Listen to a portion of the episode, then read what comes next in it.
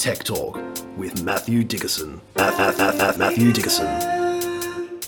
Tech, tech, tech, tech talk. Tech, tech, tech, tech, tech, tech, tech talk. Sit back and relax. It's time to talk technology. Greetings, time dilators and length contractors. It's time to ease off the thrusters, slow it down a little, and shed some of that relativistic momentum that's been building up in your busy lives. It's time for you to relax into another episode of Tech Talk with Matthew Dickerson. In today's episode, we're unlocking some secrets of the ancient past thanks, thanks to some AI jigsaw puzzlery. Uh, if you're a bit worried about where your air conditioner is blowing all your electricity bill each summer, well, we've got some cool new aircon tech that'll suck the wind out of inflating energy costs. And for the swimmers out there in listener land, we've got clear waters ahead because 2023, well, sorry, 2023, we're heading into 2024, I should say. But it's 23 years on from the Sydney Olympics, and the fast skin suit is getting a facelift for next year's Paris Olympics. But without any further ado, step aside and make way. Here he is, fresh out of the pool, shaking chlorinated water all over the furniture like a naughty Labrador. It's Matthew Dickerson. How are you, Matt? Very good, thank you. And I want to talk today a little bit about conditional statistics, or I'm going to call it stats with an asterisk. Yeah, so what do you mean by that? Well, I'm a bit of a cricket fan, so I Yeah. like going along and watching a bit of cricket. And, and, and to give you an idea of how much of a cricket fan, when my four children were born, after we named them, but very briefly after we named them, I did two things for each of them. I got them their own domain name, registered their domain name because I thought later on in life that would be cool having their own domain name. Yeah. And I also signed them up for membership of the Sydney Cricket Ground. Ah. At the time, membership took around about 18 years. So I thought that's not bad. When they finally become an adult, Mm-hmm. they'll have membership at the Sydney Cricket Ground because what else would you want in life but membership of the Sydney Cricket Ground? And they, Mm. Exactly. even, they even go occasionally, so that's a good thing. Well, so it's a gift that keeps giving. it is, well, exactly right. So I am a bit of a fan of cricket and I do watch sometimes and they say, this is the highest score.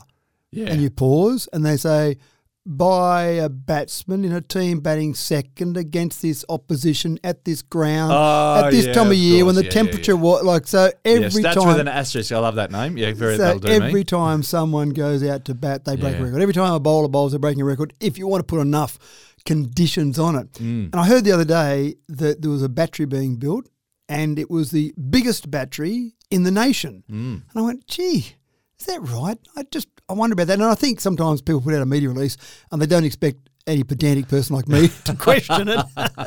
they expect people to go, okay, that sounds fine. It's kind of like when we produce these stories. We don't uh, sort of want anyone to actually question what we've said. I know we do, we do. I Oh, want them do. to. Sorry, okay. I, I fair want enough. them to send Yeah, yeah. comments. But I looked at that and I went, gee, I'm not sure that's the biggest battery. So I did a bit more research on it. And then I found that when you kept drilling down, the stat with an asterisk for this one was the biggest four hour battery in Australia. Oh, also, biggest in size, as in they've built something so enormous it's become impractical. I don't know. I don't know. I don't know. It's like saying the biggest one litre bucket. Well, Yeah. a one litre bucket is a one litre bucket. And I'm probably being a bit harsh there because there's two ways that I would think you would measure a battery.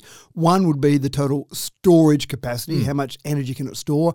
And the other way would be the peak output of that battery. Hmm. So when they say the biggest four hour battery, I think they're meaning for a battery that stores four hours worth of energy, Hmm. then it's the highest peak capacity. But maybe they're just saying it's big, and if we say it's the biggest, no one really notice about that. No one will ask any questions. And then I thought, how many four-hour batteries are there in Australia? so I'm going to say that Tech Talk is the number one listened to podcast in the nation out of this studio. Oh, I'm going to go the world. I, what the heck? I'm going to say the, the most listened to podcast in the world out of this this studio. studio. Yeah, what do you reckon? yeah, I feel really special. Yeah, that's right. So the biggest battery, that's a four-hour battery. The biggest battery. It's just let's just quote the sizes of it Mm. and say done with it. And I know you've picked it up before that Olympic swimming pools became the apparently the, the way to measure volume. It's Yeah. not not liters or kiloliters anymore. Well, football fields is how you measure size, isn't it? well, that's area. I think area, Area. football fields, Yeah, yeah, and I think swimming, Swimming pools, pools is volume. Is volume. Yeah, Yeah, that's right. The- who, who cares about these SI units about liters and square meters? And Certainly not the? Americans who No. are still dealing with whatever units they want to deal with from the what hundred years ago, two hundred years ago. Oh, the Imperials! Don't get me started there. So even the even the MythBusters. I saw an interview with the MythBusters one time when they were finishing up, and they said, "What's been your greatest frustration?" They said, "Well, we go to an international audience, but we still have to use these old-fashioned imperial Yeah. measurements for the American audience, and then we're having to put metric in there as well because everyone else Oh, understands we that. once uh, at school we um, linked up with uh, someone from the Jet Propulsion Labor- uh, Laboratory in the states, uh, with, associated with NASA, and he just kept apologising for um, for American units. he says no, he speaks in metric, um, but Yeah, yeah, right. uh, yeah, just apologi- apologising for his fellow countrymen. so actually, uh, Hello to all our American listeners out there too. By the way, hope you're doing well. we do love you, of course. But but so that was at NASA. They actually spoke in metric, did they? Yes, they did. Yes, Yeah, right. yeah, yeah, and a lot of scientists. In fact, I would no, a lot of scientists in America do. Right. Yeah. Which makes sense. So anyway, the next time you see a stat, next time you see a, a biggest or the greatest or the best, just put your pedantic hat on and just see whether it's a conditional statistic or a stat with an asterisk. All right, that's enough jibber jabber for the time being. We uh, we've got important information to disseminate now, right now. Uh, so it's time for our first story. For some time now, Apple had developed a social division so very subtly by ensuring that Apple users could recognize each other in method- messages and differentiate them from lowly Android users. It's all about the color of the bubble, folks. And if you've been feeling like Matt has been screening you, well, there might be some answers there. But the bubble color is actually more about the form of the data that it's transferred in. And it looks as though Apple is set to shift the way they do things and finally align with everyone else. They're losing the blue bubbles, folks. Matt, is this another capitulation by Apple?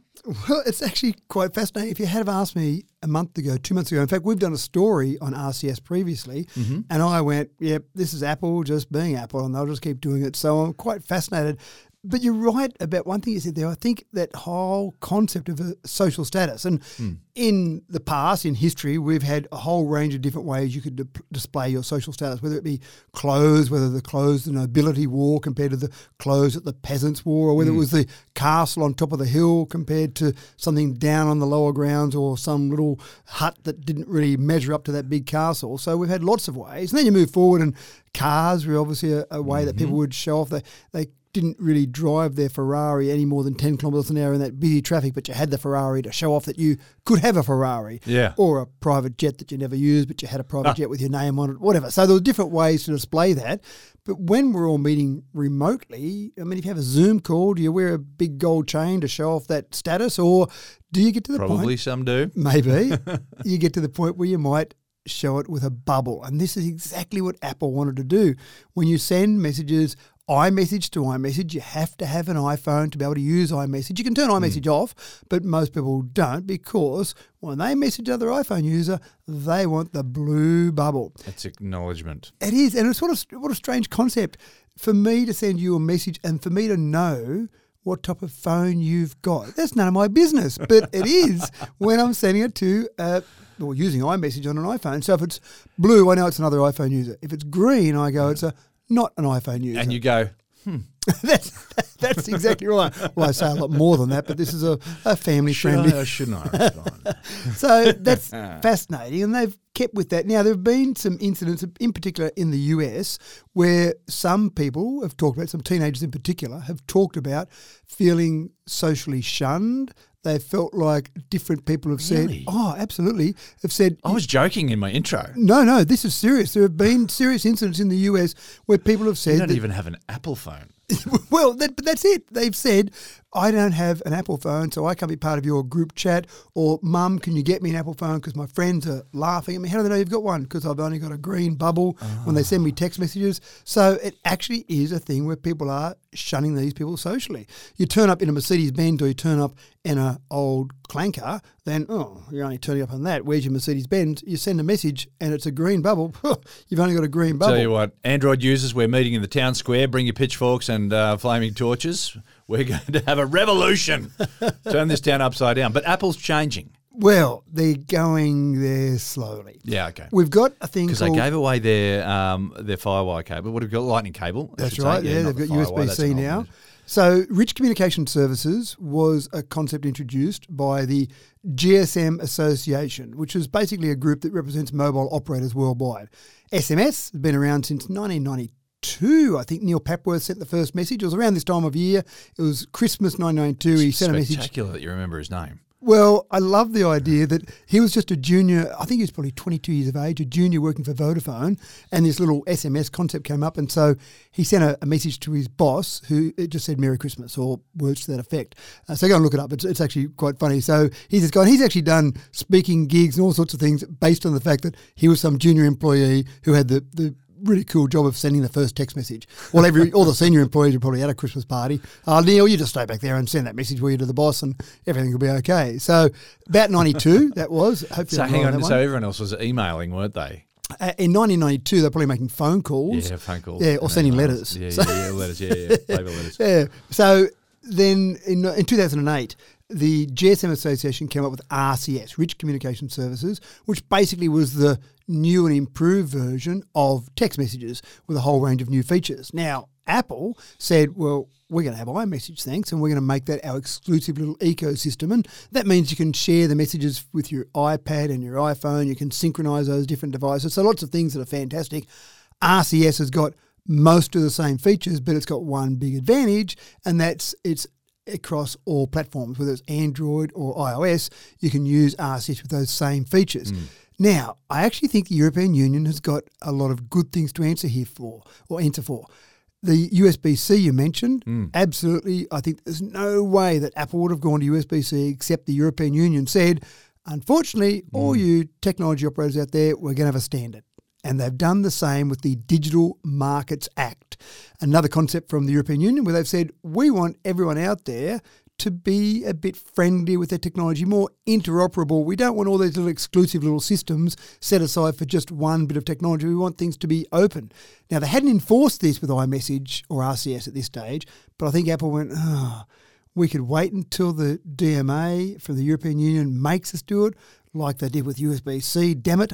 Or we could go, we're going to be magnanimous and we're going to say, we'll adopt RCS. Take the moral wonderful? high ground. I think so. Yeah. Because I can't see them doing it for any other reason but Yeah. except some strategic reason. Because in that ecosystem, Apple is very good at keeping people locked into that ecosystem. In fact, if I go back, I'm, I'm delving back into the past a bit here today, so I apologise. But That's all if. I, if I go back to the very beginning of the IBM compatible PC and the Apple computers, I think their downfall was the fact that they did want to keep their little system exclusive when you had Microsoft coming up with MS DOS, when you had the IBM hmm. compatible PC built by everyone, not just IBM, obviously, then that was taking over the world. And Apple said, no, no, we're going to make ours just a little exclusive system here.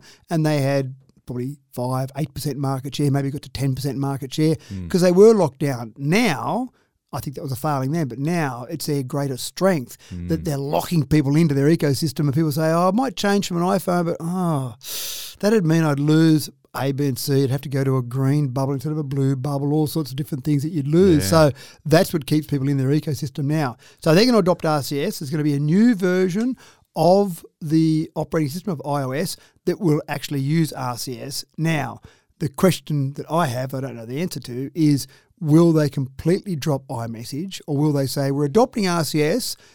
But we'll still keep some of those iMessage features because maybe it's a little bit different, but we'll adopt RCS anyway. Now, Google, Android has been focusing on everyone adopting RCS, and Apple have been saying no up to this stage. And interesting enough, RCS was around before iMessage. iMessage was introduced with iOS 5 back in 2011. So RCS was there beforehand, but again, Apple figure they can always do it better. Mm. So I'm interested to see what it looks like, how it operates, how it works. And they have given a little bit of a jab at RCS by saying, we're going to adopt RCS and we'll help you get the security settings up to as good as Ah. iMessage. yeah, right. Okay. So we'll jump on board your system and we'll try and get it as good as iMessage and hopefully we'll get there eventually. So I'm interested to see how far it goes. I'm interested to see if they get rid of the whole blue and green bubble. But adopting RCS is a good move for a start. Mm, let's see where they go after that.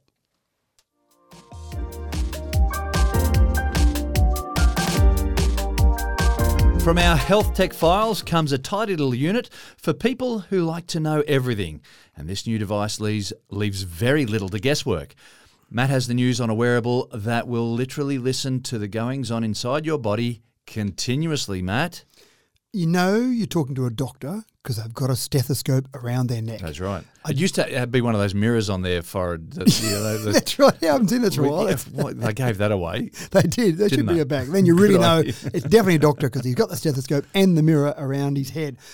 The stethoscope, you think, is a pretty simple device. And I've actually questioned in the past is it just there for show? Do they really use a stethoscope? Does it does it actually deliver huge benefits? And when I looked in a little bit further, there's actually a lot that a doctor can get from a stethoscope. Hmm. So they can listen to heart function, they can listen to lung health, they can listen to blood pressure when they're doing your blood pressure, for example, just to hear blood, and they can actually listen to things like sounds from your bowels, sounds from your blood, even some issues with your heart in some of the friction you might create in your heart. There's some little areas there they can listen to with that. So So, a finely tuned set of eardrums can pick up a lot of stuff that's sounding off inside your body. If you've never listened to a stethoscope, folks, um, it sounds like they're on their way out. Get yourself a stethoscope now. It's so interesting to listen to the inside of your body. and impress your friend when you turn up with a stethoscope Yes. around your neck. Doctor now? That's right. Kind Last- of. Last week you were a mechanic, now you're a doctor. Well done. and it is, you're right. It's quite fascinating listening to some of those things inside your body, but it is a fairly simple concept. And I'm sure hundreds of years ago, whenever the stethoscope was first used,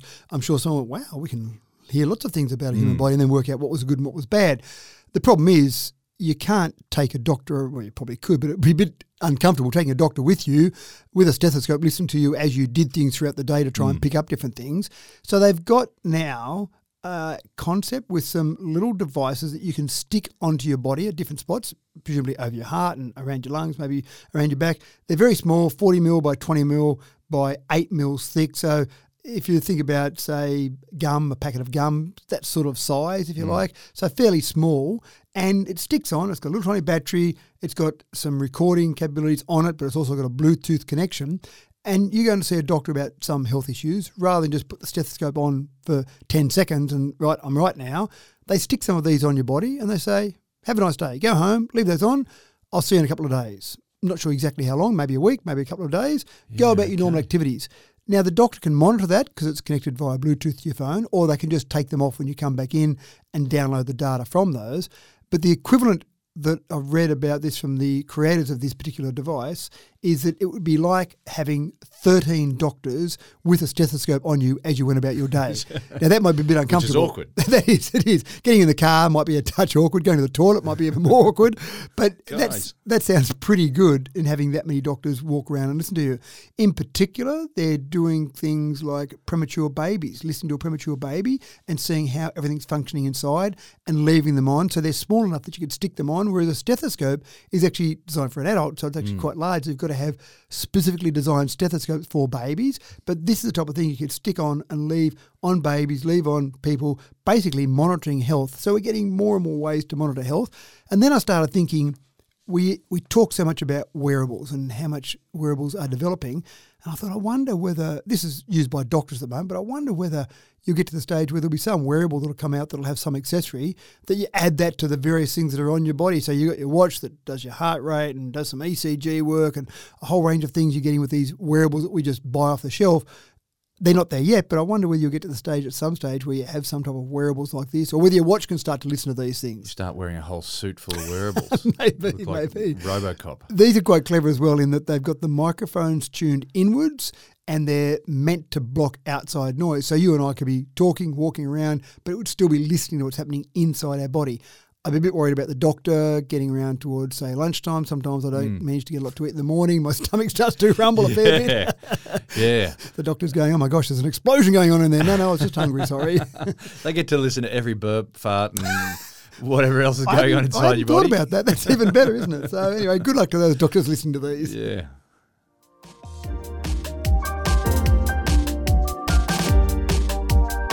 An alarming trend has found its way into the schoolyard. It involves the creation of deep fakes, and there are some big lessons to be learned for students, teachers, and parents alike. This story is right up there with the most concerning behaviours that young people can experiment with. And no one is untouchable. Matt. It does seem like at some stage someone said, "Hey, that'd be funny to put your face on Arnold Schwarzenegger body, Hmm. and you would look like a really big, strong bodybuilder." Oh, that's pretty pretty funny. And I do that with a friend and have a bit of a joke, and that's about the end of it. Yeah. But then people went, oh, wouldn't it be funny? Run wild. That's right, in inverted commas, funny in inverted commas, to put your face on a naked person or to put your face on a, oh, hold on, we've got this really clever deep fake technology now. Maybe we could get a, porn, a pornography scene and hmm. put your face on that. Gee, that'd be funny, wouldn't it? Well, and teenagers aren't notorious for considering all the consequences. no, their brain hasn't developed enough, has it, to actually say action A equals consequence B. It's just hmm. action A, done. Oh, wait up, there were consequences? Didn't think about that. So, this is what's happening now. There are people who are getting pornography, they're getting porn scenes, which probably isn't that hard to get some of these scenes. Then they're taking a photo of one of their friends and they're sticking it on one of these heads. Yep. And now, again, and I'm trying to be nice here, but again, I think maybe someone did it as a bit of a joke to one of their friends. But then next thing you know, when that joke to one of their friends suddenly goes around the school Yeah. And people go, I saw Jimmy in that porn scene. What was he doing? And next thing you know, this poor kid is going, Well, that wasn't me. It was just Yeah. one of my friends did that and it was just meant to be a joke. But once it's out there, it's out there. So then what do you do about it? Now, unfortunately, you have had some incidents in the US where this and the, and the next story will do, you've actually had people who have committed suicide because they just feel like they've got no end to their life. Now this is out there. How am I ever going to live it down? It's not me, but how do I convince people that? Because this is the problem. Hmm. Deep fakes are so convincing. They're so good. Yeah. Now, it started off with some of the, the deepfakes that were being done was done in, in movies. So you had some very clever technology used to be able to create different scenes with different people in them, and that was all well and good because it was being done. I'm not talking about pornography. I'm just saying normal movies being done by people in an environment where they were doing it and had some conditions around what they were doing. They weren't just doing it randomly. But once that technology kept developing, once we had AI on the scene, and once you can just go and basically get this sort of ability online with no one watching over you, no one checking what you're doing, next thing you know, teenagers are teenagers and they do some Bingo. silly things. To paraphrase uh, Jeff Goldblum in um, Jurassic Park, he said something like, um, "You thought too much about whether or not you could, and not enough about whether or not you should." Yeah. and right. uh, just uh, yeah, so many things now. There's so many traps for teenagers these days, Yep. uh, and um, yeah, something that seems. You know, like harmless amongst a small group of friends, and I say harmless, but we're talking about things that are quite harmful. yeah. But once that it gets leaked as well, um, yeah, the it's exponential. And then the Uh, worrying damage. trend from there is the next thing they're targeting is female teachers. Hmm. So they're out of school, they would have a photo of one of the female teachers. Yeah. And someone said, wouldn't it be funny to see Miss Smith in a porn scene? Hmm. So they do that. And then, of course, for the teacher, and, and parents probably aren't aware of enough of how deep deepfake works. So suddenly they see Miss Smith in a porn scene and they're ringing the school saying, well, I don't really want Miss Smith, who's a porn star, teaching my year six children. Thank you very much. Sure. Or my kindergarten children, for that matter. I Hopefully, it's not kindergarten children doing this, but it's pretty harmful in that whole process. Now, again, imagine that teacher trying to explain to teachers, putting out some sort of communication. It's not me in the porn scene, because then Mm. everyone else that hasn't seen it goes, "What? We've got Miss Smith in a porn scene. Let's go and look at that." So it just goes down a very quick rabbit hole. Yeah, yeah, and uh, look, kids are getting lots and lots of education now from police liaison officers and whatnot, Oh, um, good. explaining about you know uh, the damage that can be done by a thoughtless act. Yep. Um, but uh, you know, I think all we have in our favour is education and just letting kids know, and certainly turning a blind eye to it or hoping that it doesn't happen is not going to be enough security. Mm-hmm. And so here's an interesting question then. Do you, as you say, with a police liaison officer, for example, say, kids, this is what you can do, don't, mm. because here are all the negative impacts, including, as say, suicide. There's some pretty negative outcomes from this. Or by actually talking about it, does that get kids who are likely to do it go, oh, didn't know you could do that. Let me go and have a look at that. So is it actually encouraging some of the kids who might be more inclined to do it to be aware of it? So I, don't know the answer to that. Yeah, no, it's a, it's a tricky one, but I think, uh, as I say, education is going to be our only defence, and it is. There are lessons to be learned by students, teachers, and parents here. Yeah. Um, yeah. It's a scary scene. Yes.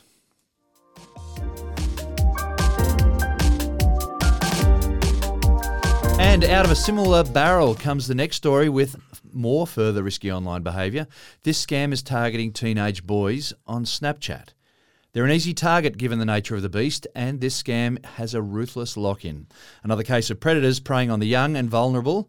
A special form of evil, Matt. I actually think this one's worse than the last one. The last one, you can say, well, that's not me. Look, someone put my head on some other person there, Yeah. and you can see that's not my body, or you can see that's not me. So you've got that defense. This one's worse.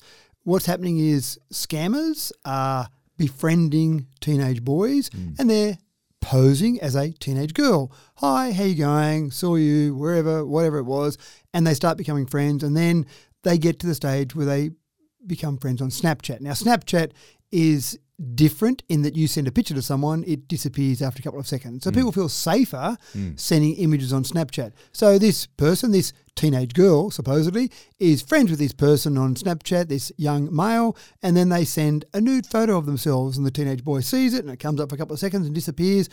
And then eventually she says, Oh, I'm sending photos of myself to you. Can you share one of you? So the teenage boy goes, Okay, I'm a teenage boy. This is what I do, I guess. Yeah. So they send a nude photo, and of course, once they've got that nude photo at the other end, you can do a screenshot of it, and then the scammer at the other end, posing as a teenage girl, suddenly reveals themselves to be not the teenage girl. Okay, I've got this nude photo of you.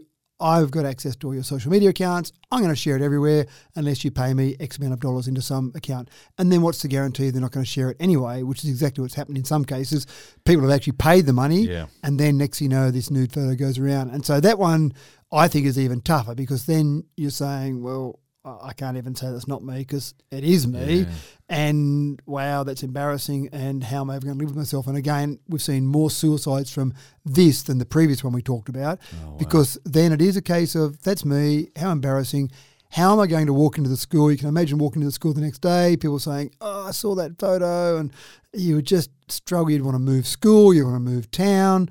Or some people would actually take the terrible option of saying, I just, I can't live anymore. So this is what happens, and we talk about scammers so much. Actually, we've left them alone for a few weeks, but these two just stuck out at me as stories that we had to talk about. Yeah. Just the implications of what these scammers are doing, and they're not they're not hitting people for much money. They're saying because they figure they're teenage boys, they haven't got a lot of money. They're hitting them up for two hundred dollars. Hundred dollars. It's not much money they're hitting them up for. So for that amount of money, Yeah, but they can hit life, up now, and they can hit them up in another couple of months or another Yeah. couple of years. Just keep on just touching base. So hey, remember me? Um, you're on an income now, so um, how about you up it? We up it to about five thousand dollars or whatever. I saw you've got a, a new job now. Would you like your employer to see this photo of you? So, yeah, you're spot on. And that may be their long term game plan, but in the short term, it's still pretty horrific. So, once, one of the things that's interesting is that you can actually report a photo. So, the idea is a photo's out there, it's out there. That's it. Well, it's, it's there forever. People can take screenshots of it, they can keep it on their phone, they can keep it on their devices. But being out there, there are some processes now. If you report an image, you can actually get that through the authorities. So in Australia, it'll be the e-safety commissioner. In America, I'm sure there'll be another equivalent of that. You can report those photos, and by using that signature, that can actually be blocked on various social media sites. So the social media companies are saying that we'll play ball with this sort of thing, and we'll allow you to have that blocked. So at least that way, someone might have it on their phone. They try and upload it somewhere, it just won't actually go anywhere. So that's a slight advantage, but there's nothing stopping someone, say, for example, from sending a picture of that to your employer or emailing that to an employer. Social media can spread very rapidly, but you still have it used against you in other ways. It's just much nicer to not be in the situation to start off with, and wouldn't it be lovely if people were just nicer to each other? Well, it would be. And I suppose the most important thing from this one is don't share a nude. That's probably the best advice. Even though she's a lovely young lady and she really wants to see a naked photo of you, then say, let's meet up at a cafe and we can go from there. Don't send the nude photo. It's just yeah, we're talking about probably the most impulsive um, uh, demographic that there is, more impulsive than a toddler. I know, and and also as a teenage boy, you're discovering all sorts of things about yourself. Absolutely. So there's probably a bit of excitement around that. So I get that, but. Gee, I, I must admit, I've never had the inclination, even as a teenager, to send photos. Social media wasn't around, of course, when I was a teenager, but sending photos of myself naked mm, doesn't really get me. So anyway, please, if nothing, if you get nothing else out of this podcast, don't send a naked photo.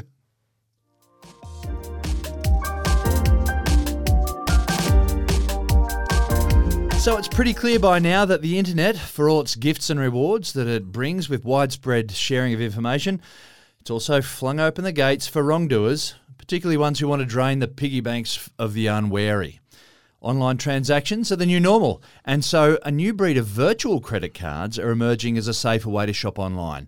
Matt, how does a virtual credit card work? It's actually really clever, and I love the idea. You've got your normal credit card number, you go and make an online purchase, you put that credit card number in, put your expiry date, put your CCV, and that's it. Off it goes. Now, if it just happens to be a company that's not reputable or that company has a data leak or someone picks up that traffic from A to B, then that credit card suddenly is used for other online mm. purchases. And you say, well, I don't remember buying something from Acme 1 and Acme 2. Mm. Why are they showing my credit card?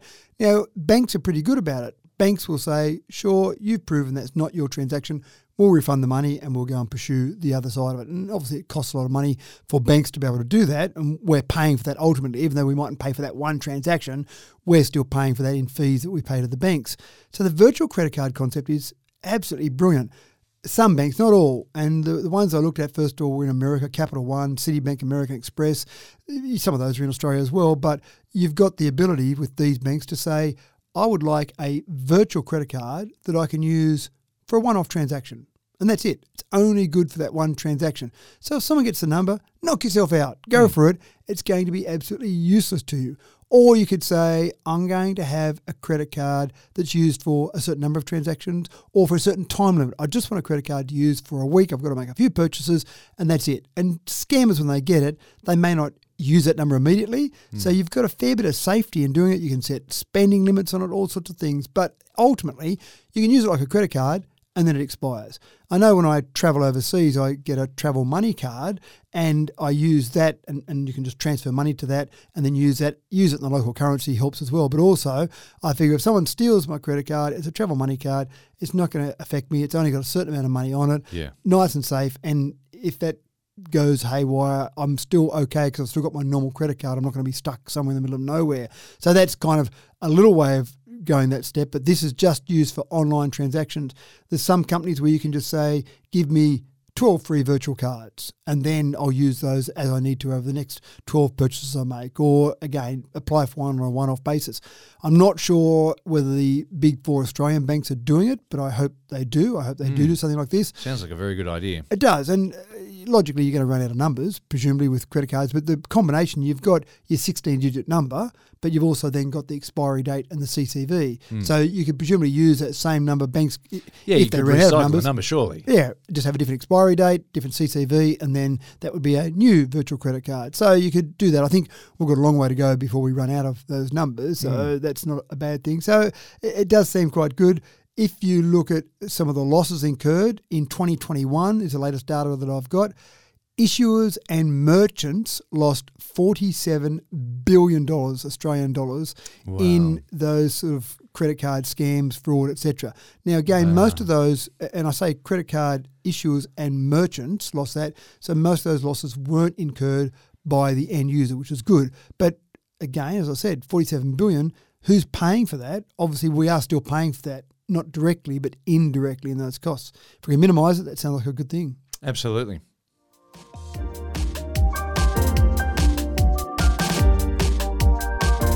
All right, time to move away from scams, get some good news uh, going. Remember the likes of Ian Thorpe, Michael Klim, Grant Hackett, and Susie O'Neill when they stepped onto the podium at the 2000 Olympics, decked out in our new secret weapon, the fast skin swimsuit. They were a revelation, the winged keel of the age, and our ticket to beating the Yanks again in the water. Well, the fast skin suit has been given a tweak for Paris in 2024, and Matt has all the ambiguous hype and lack of detail that will strike fear in our rivals while still protecting the nation's deepest secrets. Here's the question Should we be talking about a swimsuit on a tech podcast. Is that technology? Well, I think technology, yeah, absolutely. Technology is any tool that makes life better for you. Uh, and in this case, it's making life better for those Olympic swimmers. Well, I'm happy with that because I like to talk about it. I think it's a good thing to talk and about. It's a wearable tool. a wearable, exactly right. Now, it's interesting because in sport, we're continually developing athletes, different training programs, different ways of improving themselves, but we're using technology with athletes all the time. Think about the Tour de France, the bikes they're riding on now, the carbon fiber mm. bikes, incredibly stiff, incredibly light, all sorts of advancements in their derailleur, their gears, all sorts of things they do better than a bike from 100 years ago, than a bike from 10 years ago. Mm. Apart from, ignore the, the drug side of this here, but do they say that people are cheating when they're riding a bike that's more advanced than a bike that someone else rode on? Well, I'm yet to hear, uh, unless the, the there's a motor on the bike. well, that's right. That has happened too. Yeah, right. so ignore that one. But just from the technology perspective, then it seems like they're improving it. Shoes, I've talked about before. I love my shoes. I won't mention the brand, but I've got a set of shoes that they promised would increase my running time by 4%. And, And I- they did. They did, that's right. Was it 4% though, or was it a little bit? No, Oh, it was four percent. It was pretty much actually all my kids, my wife, myself, all got pretty much close to four percent, plus or minus a little bit, Hey. out of those shoes. So th- they delivered on the promise they had. Maybe it was a bit of a, a placebo effect. I don't care. Maybe run right. faster. yep, whatever makes you run fast. Only they could have said thirty percent. That would have been even better. But so you've got shoes that have got technology in them. You've got so many different things we do in sport where technology is helping us. It's being hmm. improved all the time, and it doesn't feel like cheating. But of course, you mentioned before the controversy. I think it was the LZR racer suit that essentially was seen as cheating in the swimming pool, and records were tumbling left, hmm. right, and centre. But the same thing when bikes got better records would tumble, when shoes got better records would tumble. It's just the next evolution or revolution, maybe, in those different items. Now, they banned those suits in the end. Oh, did they? I, Yeah. I'd forgotten that. Yeah, now they banned those suits, and those records still stood, but then there was no hope of any swimmers breaking those records for a few years to come. Yeah, so they had a couple like stripes of ripples down the side to get little uh, a little bit of uh, turbulence going. they had a whole range of little things. I think the, the fabric themselves was different, so they were water repellent and they slipped through the water quicker, and they had little ripples, as you said. So all sorts of little subtle differences there. It didn't mean that I could swim in the pool and beat Ian Thorpe. You had to train. It was just you're talking about hundredths of a second mm. there to try and get those records or beat someone else in the pool. So again, those records stood, but they, they were banned. These later swimsuits, and, and I remember space food sticks. I used to love eating space food sticks as a kid. I remember. And I'm sure someone should have sued them because I'm sure they were never used by anyone in space. They just didn't seem like. They just came in a special shiny packet, didn't they? It was a silver packet. Was that right? Oh, I think there was a, a brown packet as well, and it had space food sticks and a picture of an astronaut on there. Yeah. But nowhere was any proof that anyone in space ever ate these particular ones. But in this particular example, they do actually have a tech coating, a Lameral space tech coating. So you think, oh yeah, sure, space tech. But this coating was originally developed by NASA for satellite protection, presumably to make items a bit slippier, or maybe they made them slippery as they went through the air. So these particular swimsuits uh, have got uh, water repellent in them so that they don't absorb water. You can imagine that would slow you down a little bit. And they're also made to be slipperier through the water. Probably not as good as the old LZR racer, probably not as advanced as those, but certainly they've still got that ability. Now, I don't have a problem with it. I don't think it's cheating because anyone's got access to them. If you've got a spare $780, you can buy the female version. 490 you can buy the male version. So, am I right in now saying that I was wrong in my introduction? That it's not a secret at all. The secret's out, and any of those countries can build, uh, create the uh, fast skin suits. Well, presumably, and they could buy those. I know the shoes that I was talking about before. I know athletes that were sponsored by other shoe companies when they were running in marathons, for example, because those shoes were so good, they would actually wear those shoes and paint them in black. So ah. their sponsor, or it wasn't obvious that they get weren't wearing their sponsor's shoes. So you might have been sponsored by company A, but you knew the company B shoes were better. So you went and you wore company B shoes and painted them black. So you might be another country that might be sponsored by someone else besides Speedo, mm. and you might say, well, I'm going to wear those suits, but oh, they're in green and gold. I don't know if I want to wear green and gold standing there ready to take off on the starting blocks, but I'm sure other companies, we're talking about next year, other companies will be trying to develop the same suit. They'd have those Speedo suits now, be analysing them, see how they're made, see what they're doing with them, or they just some companies go to Speedo and say, "Well, we want to order a truckload of these. Can you do them in anything other than green and gold? Can you do that for us?" And it's probably a commercial decision. So, yes, I sure I'm sure that anyone, you and I, can go down and buy uh, uh, these swimmers supposedly if we've got a spare seven hundred eighty dollars or four hundred ninety dollars. So, and that's where I feel like it's not cheating if everyone's got access to it. If everyone's doing it.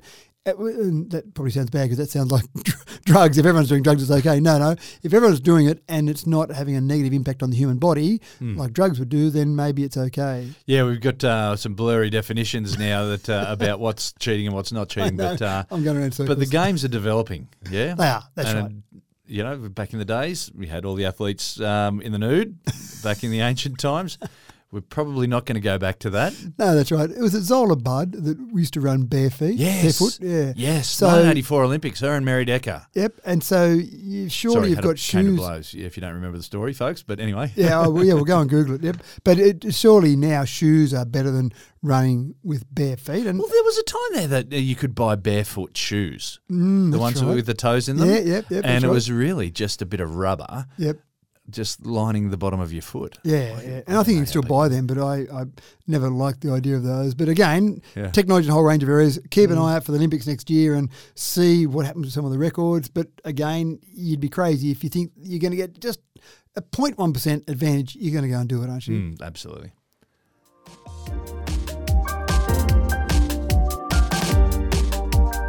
All right, here's a story for our lovers of ancient history. Artificial intelligence has come to the rescue to decipher what are potentially some of the oldest texts known to man. Imagine that you have to present a book report on a text with pages missing, large portions of the text rubbed out, and in a language that no one speaks anymore. They're just some of the challenges in digitized cuneiform tablets from Mes- Mesopotamia and the ancient scrolls like the Herculaneum texts. Matt, AI has become a bit of a hero for historians here. We're giving AI a good rap for a change. Sometimes we give Yes, AI a bit well of a done, AI. bad rap. That's right. Now you have got you're talking about texts here that are maybe five thousand years old. So fascinating to Mm. As read. old as writing itself. Well, essentially, is, is what we found anyway. So you're going back and getting a pretty good snapshot of history from these writings. And again, we uncover ancient burial grounds and all sorts of things. But gee, what were those people talking about? What were they thinking about? There'd be no shortage if you go forward another 5,000 years of written texts from hmm. our time now. But you go back there and it's pretty hard to decipher some of these.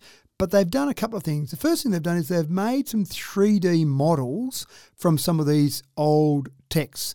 And they're doing that because they can get the AI learning process to work better when it's a full 3D image. So they can look at it from different ah, angles. Oh, right. Yeah, And so we're talking about stone tablets and Stone, things. stone tablets, correct. Sorry, Yeah, I- right. I should have said that. So stone tablets create a 3D image of that and then learn from those. So they're doing some of their learnings on that and some of their deciphering, but then obviously they can take that and use that to look at photos. Now, you've Yeah, so I mentioned the Herculaneum text. So they're on sc- scrolls that have deteriorated. and They actually look like effectively lumps of rock now.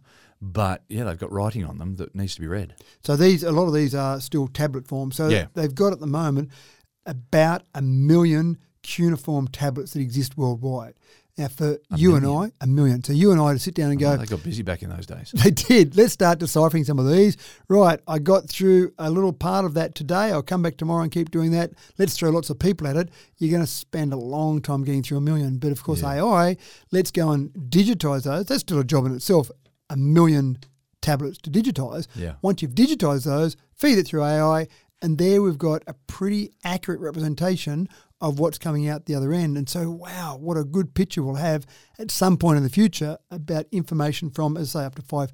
5,000 years ago Yeah, and just seeing what was happening then. So I'm sure they weren't talking about swimsuits and how much faster they were. Maybe they were. Maybe they said there's this guy that's now wearing shorts rather than long pants in the pool, or maybe not a pool, maybe in the river. But it's fascinating, I think. So doing all of this, it just gives us that better view of what was happening and doing it quicker and doing it much easier as long as you've got the right information in the first place, which is why they're using that 3D imagery to begin with. And AI has to make some predictions, and humans can make predictions as well, or um, or estimations, I should say, because some of this writing is is like um, several dots. Look, looking at pictures as we were, uh, as I was preparing for today's show, and we've just got several dots. And you can see the pattern when someone traces over it, Yep. and when AI's had a look at it and had a go at it.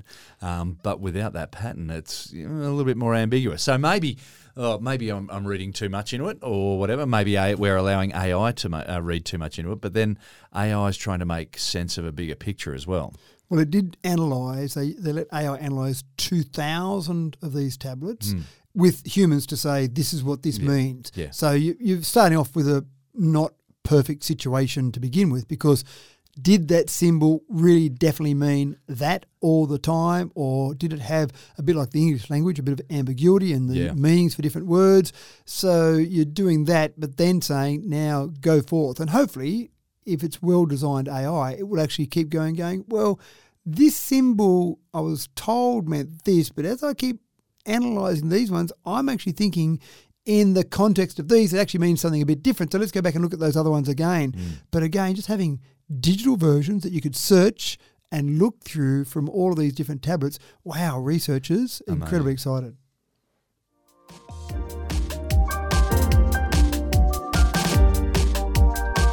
Heading into a long, hot summer this year, step back for a moment just to chill out. If you're suffering from anxiety over a potentially overwhelming electricity bill this summer, with your aircon blowing 24 7, then look out because hope is on the horizon. Matt has news about a new, much more energy efficient method to cool our homes. It mightn't be around for a little while yet. Probably a little way to go on Okay. this.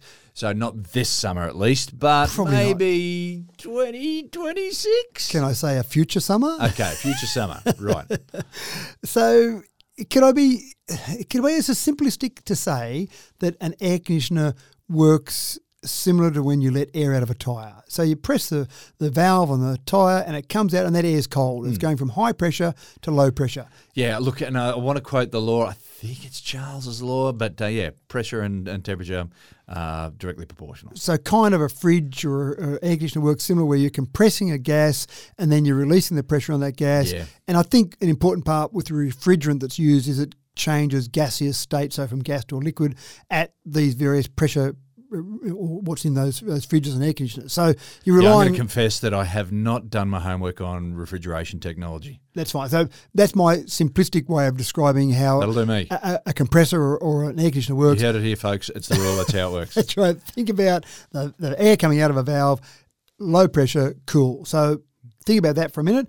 There's a lot of work that goes on in an air conditioner because you've got a compressor and it's continually compressing the gas and then releasing that pressure. It's going from a gas back to a liquid and then mm-hmm. going around and around doing the same thing.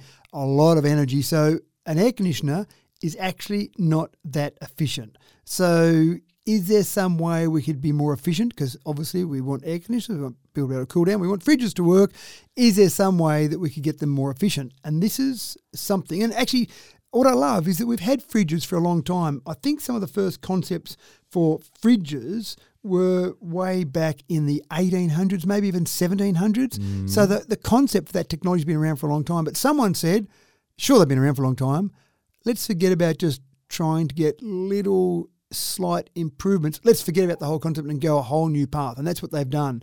They've come up with a concept They've reimagined it from scratch. from scratch. exactly. Sounds like right. the way you'd build a Tesla or something. exactly we go. right. Exactly. Electrocaloric cooling. Now, electrocaloric cooling uses some different metals. So in this case, they've got lead, scandium, and tantalum. They arrange those. So in this particular scenario, they've put eight strips of those, very thin strips together, and then you apply electricity across those, and that then generates a differential in heat and cool. Cool? Can I use cool? So you've got that at different ends. When you've got the cool at one side of that, then you just run some fluid past that to take the, the coolth away to wherever you need it. So you might run a silicon oil past that, for example, and take that cooler temperature down to the air conditioner, then blow something past it, some sort of condenser coil to blow that past it. Before people um, start ringing in, um, yeah, we know there's no such thing as cool energy, but that'll do us. We're, that's what we're going with right now. I like coolth. That's it. If we've got warmth, can't we have coolth? so the cooler air is then taken, or the, the cooler temperature is then taken away with silicon oil. If we can do this and get it right, this should be at least twice as efficient in terms of electricity usage as a normal air conditioner. that sounds pretty okay. good.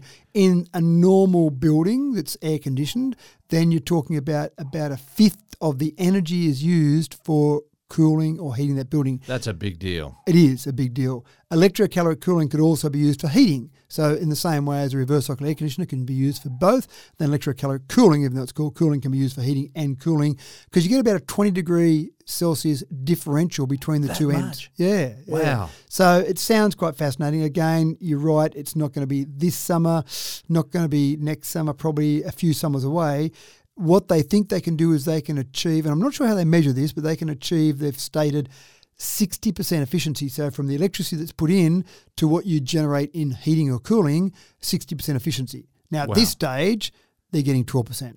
So at this stage, if you design an air conditioner today, it will be less efficient than a normal air conditioner, but they think they can get up to 60%, which sounds pretty impressive. That's a big deal. It is a big deal. Keep an eye out for it in a few years.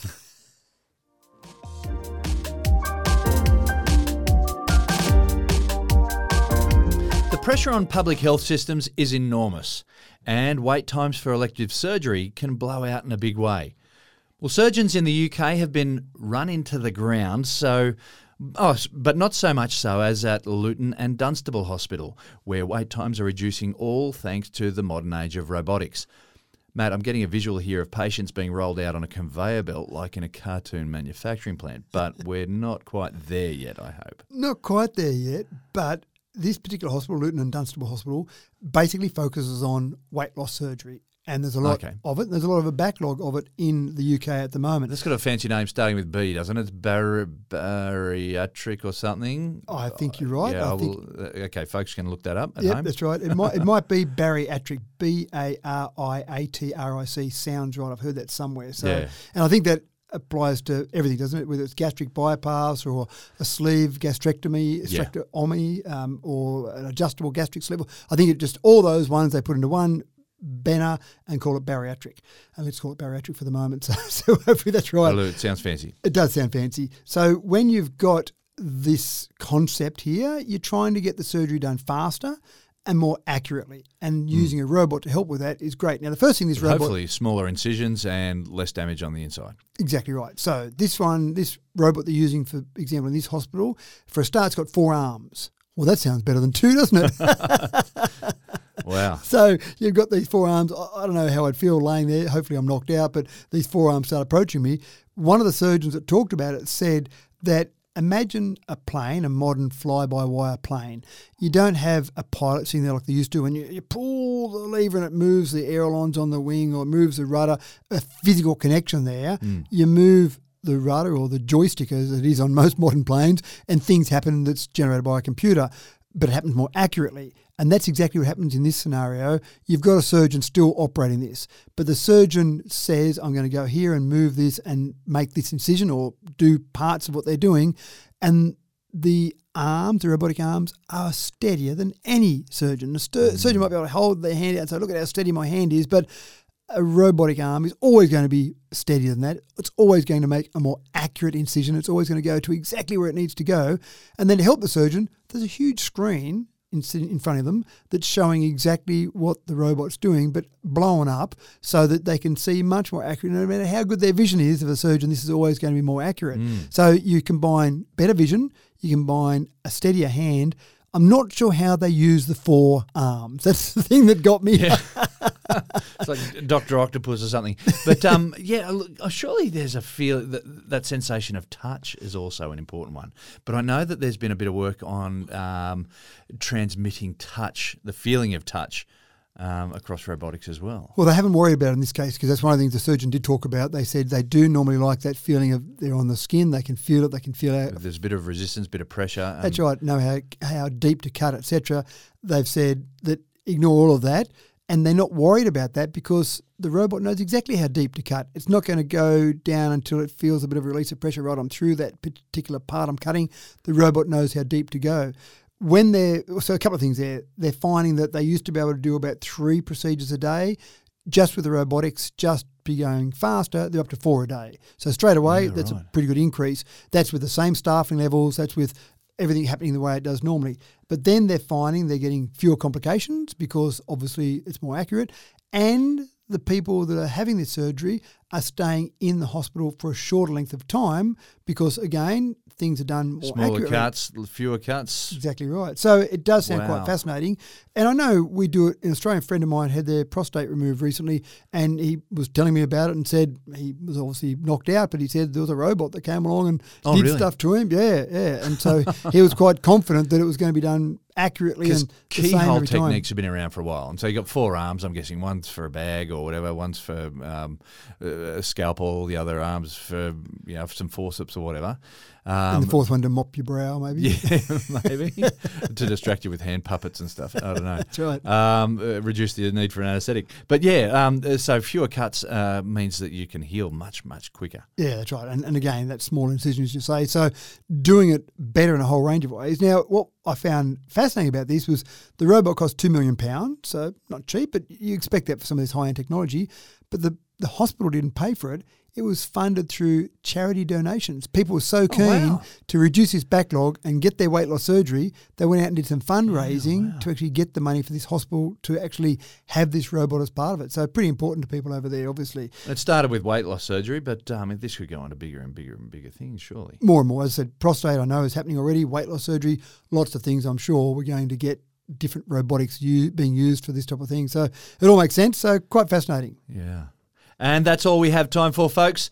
The next people in line are knocking on the window of the booth rather impatiently, and we've run out of 20 cent coins to pop in the slots anyway. So, with the meter ticking down to zero, we'd better make tracks. Thanks for another cracking tech talk, mate. Yeah, thank you. I'm going to go and just check whether I've got those blue or those green bubbles to see whether I want to communicate with those people. That was a bit of an eclectic lineup today with a bit of health and sport, a couple of scams, some money solutions, and even one for the history buffs today. Smashing it from every angle with no apologies. Well, thanks for tuning in today, folks. Once again, as always, it's a pleasure to introduce the future to you and give you a sneak peek through the curtain into Tomorrowland. I'm James Eddy, and I hope that we can catch you again in another week's time as we lead you through the swathes of science and technology that beckon us henceforward. Until then, take care and we'll see you soon.